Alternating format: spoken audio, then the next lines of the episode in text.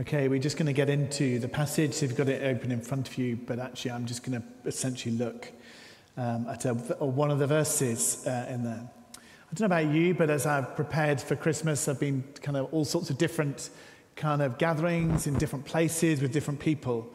And actually, Christmas is a time when people like to philosophize. When you go to a party, for example, a Christmas party, people love to reflect. So maybe sing a few carols or they have a nice mince pie and have a good party. And they kind of, in a sense of dreamy way, they talk about, you know, isn't community lovely? Is, aren't the gifts that we share so great. Isn't it lovely to have time off work? And of course, all those things are good. But Christmas has a far more deep and profound meaning to it, as most of us will know. Don't know whether you've stopped to think that the beginning of both Matthew's gospel and Luke's gospel in the Bible both uh, begin in many ways with the facts of Jesus' birth. They've been, they deal with the story, they deal with the characters of what we associate at Christmas. So you've got angels, you've got shepherds, you've got Mary, you've got Joseph, you've got Jesus, you've got a manger, you've got the wise men, the magi coming. But John's gospel has none of that. John's gospel has none of those things, of the details of Jesus' birth. Because John really wants to focus on what does Christmas mean? What does Christmas mean? And verse 14 of the passage that Joe read is the verse I'm just going to quickly look at this morning. The Word became flesh and made his dwelling amongst us in his glory. So I'm going to look at three things from verse 14 briefly this morning of what it means to celebrate at Christmas time. Firstly, Jesus is the Word of God. Jesus is the Word of God. And most of us all realize that a person's word is a pretty clear revelation of who they really are. For example, if I know whether you've had a period of your life where you've commuted or gone on the same bus at the same time or the same train at the same time, and what you do is you encounter the same people and you see their clothes, you see their dress, you see what they carry. You maybe hear something that they say or, or what they do, some of their habits, and you see it day after day after day after day. But have you ever spoken to them? Or have they ever spoken to you? Have you really met them? Do you know them? Of course, if they've never spoken to you, what you'd actually say is, No, actually, I don't really know them. I've never really met them. I've just simply seen them at a distance. Because your words, however it is that we express our words, are the, one of the most clear expressions and ultimate expressions of who you really are. You reveal yourself through your words. Out of the mouth, the heart speaks. And when it says here that Jesus Christ is the Word of God, that's an extraordinary statement. It's saying you can't know God except through Jesus Christ. It's that bold. You can learn lots of things about God.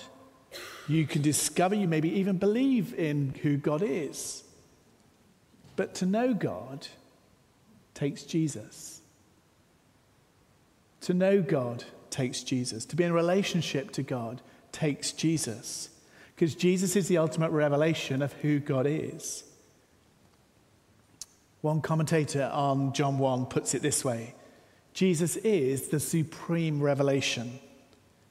If we're to know God, neither rationalism, working your way to God, or mysticism, sort of kind of all sort of experiences of what it might be to, to talk about things spiritual, will never suffice. God chose to make himself known. Finally and ultimately, in a real historical man, Jesus Christ. Now, there are many times, I'm sure you may be similar, where I've had many conversations with people who say, Do you know, if I had the kind of deal breaking arguments, then I might believe in Christianity. I might believe what you believe this morning. If you can just prove to me that Christianity is true, then we might be onto something. But the text says this In the beginning was the Word, and the Word was with God, and the Word was God. And the Greek word, for those of you who will know, is logos, which means it's the word for our word for logic. And so, what does it mean to say that Jesus is the logic of God, which is what the text is saying? It means God has not given us a watertight argument, He's given us a watertight person. And that watertight person is Jesus Christ. He's given us Jesus Christ as compelling proof that the Bible and the Christianity are true, you have to look at Jesus. And for all of us at different points in our lives, we may have looked at the claims in the Bible, we may have looked at the claims of Jesus' life, looked at his birth. You look at the birth accounts and they're full of extraordinary things. Then you look at his life, you look at his death, you look at his resurrection, and then substance ascension. And when you look at all that information, say, what does that say to me? What does that say to me? And you need to make your mind up about what that says to you. Does that fit? Who is he? And my suggestion to you this Christmas time is this if you're not someone who has made their mind up about Jesus, it's a good time to do it. Because I believe you'll find a life of someone who towers over every other life I've read about the Son of God, incomparable, beyond compare, a perfect life both in life and death. I could go on. And the Bible gives Jesus' name as the Word. He and He alone is the compelling truth and essence of what Christianity is all about. It all hangs on Jesus Christ. Jesus is the Word, the ultimate revelation of who God is and what He's like.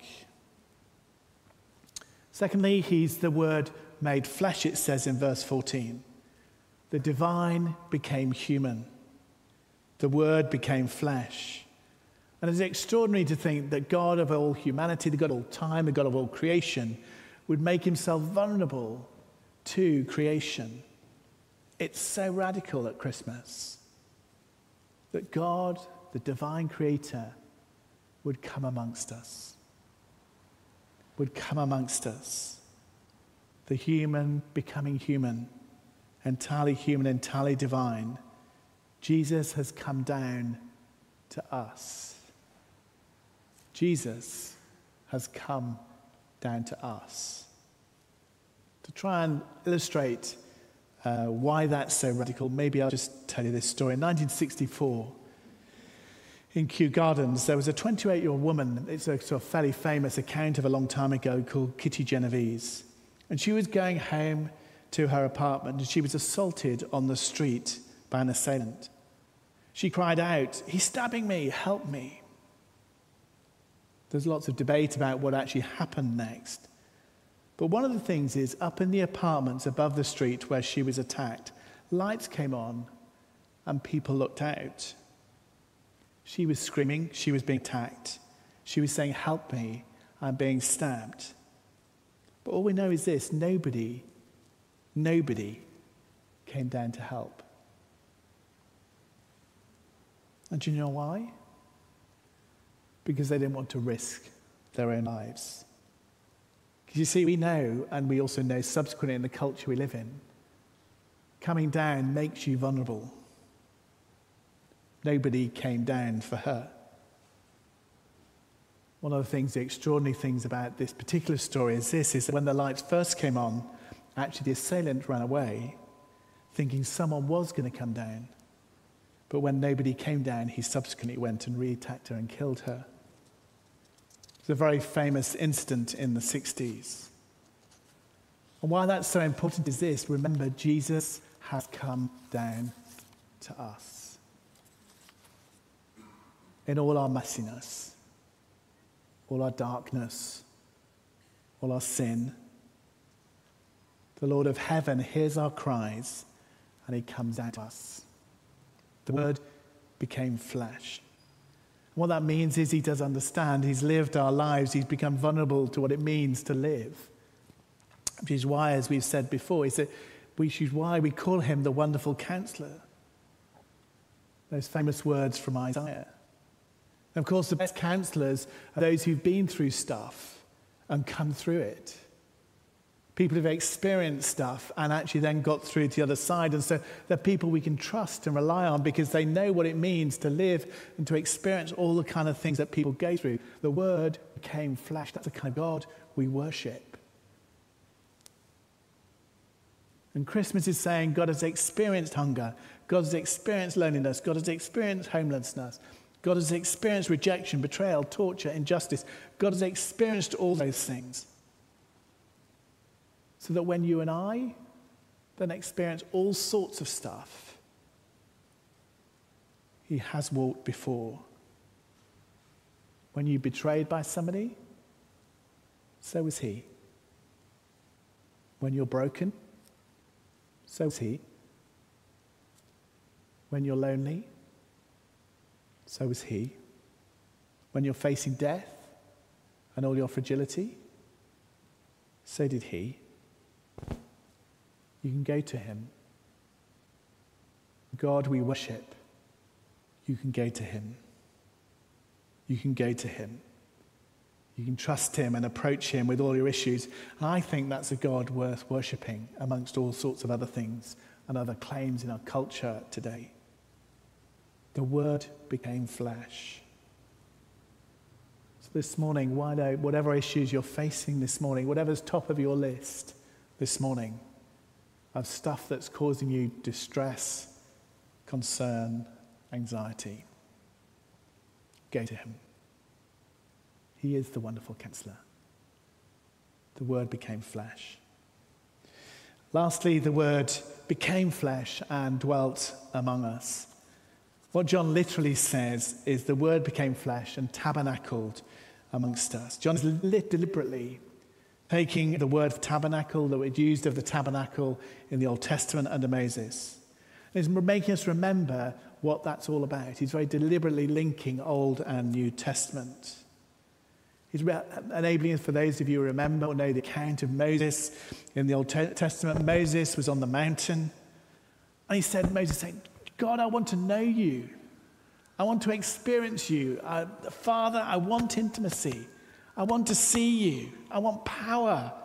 I want connection. I want to be close to you. Show me your glory, says Moses. Let me see your face.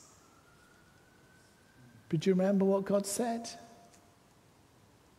Here's what we'll do I'll build a tabernacle, and that will be my dwelling place. I will dwell in the Holy of Holies uh, behind the veil because my glory must be concealed. You can't, Moses, behold my glory. Concealing it in the tabernacle, which is exactly the opposite of what we find here in John's Gospel. Exactly the opposite of what we see here. Jesus as a tabernacle means that Jesus Christ has broken all religion. There is no such thing as religion. There's no way in which you need to work yourself to God. You cannot do it. And if you want to understand that, here's a famous little dialogue to try and explain what happens, what Jesus has done by coming to earth and then subsequently living, dying, ascending back to God. So imagine a conversation between a Christian and a non Christian. And the non Christian says, Oh, uh, you know, I hear you're a Christian. That's great. New religion. Tell me, where's your temple? Christian says, Well, we don't have a temple, we don't have a tabernacle. Jesus is our temple. So the non Christian then turns to this Christian friend and says, But where, where did the priests do their thing then? The Christian says, Well, I'm sorry, but we don't have priests. Jesus is our priest. What? Says this person who kind of trying to make sense of what kind of religion this Christian is part of. But what about your sacrifices? How are you going to carry favor with the gods? How are you going to make yourself acceptable?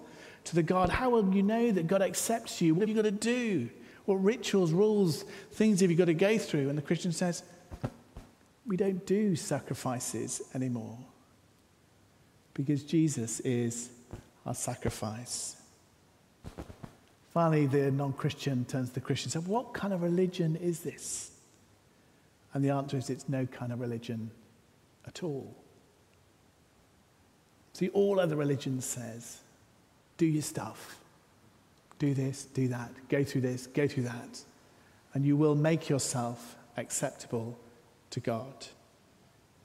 Christianity says you're accepted because of Christ. Period. You're accepted because of Christ. Period. Now you get to do all these things to join in with the life of Christ, the life of the Spirit, the life of my thing, but because of Christ. There's nothing you can do that will earn your way into God's book because Jesus is the tabernacle. We don't need more religion. We get a person. And that glorious person that we celebrate this Christian is the Word. The Word of God. It's because the Word of God has closed the gap for us the gap of sin, the fall, sin, and death and hell. That He's closed that gap for us and made the way back for us to know intimacy and relationship with God. There needed to be an atonement, which is part of the later story. I do understand that. You just can't come into my presence. But at Christmas, we celebrate that He comes. He makes it personal. He comes to us, to you, to me. To come, He wants to know, He wants you to be in His presence. He wants you to know the gap has been closed. He wants you to know his life transforming glory, the wonder and glory and splendor and majesty and power of a living God because he's done it for you. That's what Christmas means. The Word became flesh and tabernacled amongst us. So now we simply behold the glory, the glory that Moses wasn't able to see. Wow. That's extraordinary that God has done that for it. Jesus is the Word of God, the ultimate expression of who God is. He's not pointing us to God, He's not pointing us to a good life. He is God. And that's glorious news for me and you. So this morning, my simple kind of encouragement again is simply is just simply receive Him. That's it. We simply receive what God has done for us. So let me just pray. Let's take a moment of quiet. I'm going to pray and then we're going to respond in worship.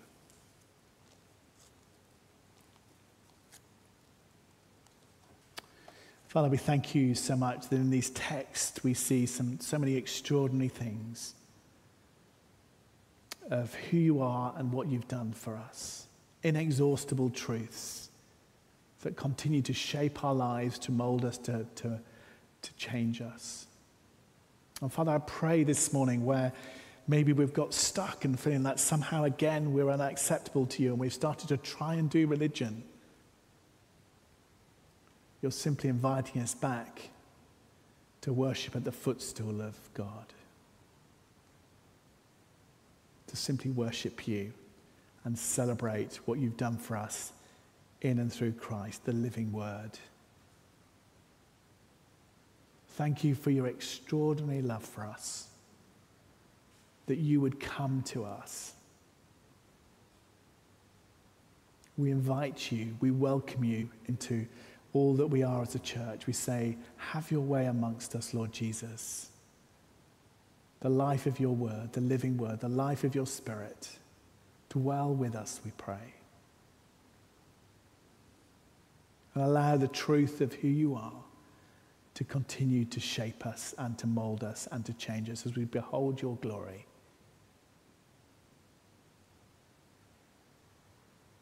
And Father, this morning, where actually, I'm sort of maybe prayed last Sunday as well, but I'm sort of praying again, where people's heads have come down, where Circumstances have crushed us and battered us, or we've maybe done a load of stuff that we wish we hadn't done. We come back to you, Lord Jesus, and say sorry. We welcome you afresh into our life, the living word. Come, Holy Spirit, I pray. Cleanse us. Free us. Free us, Lord Jesus, I pray.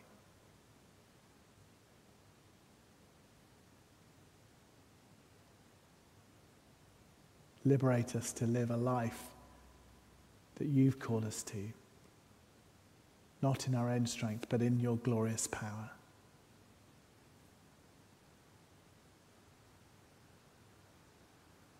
Show us the way. Lead us, we pray. And would you fall afresh upon us this morning? Just come afresh in your love. Soften our hearts again towards you.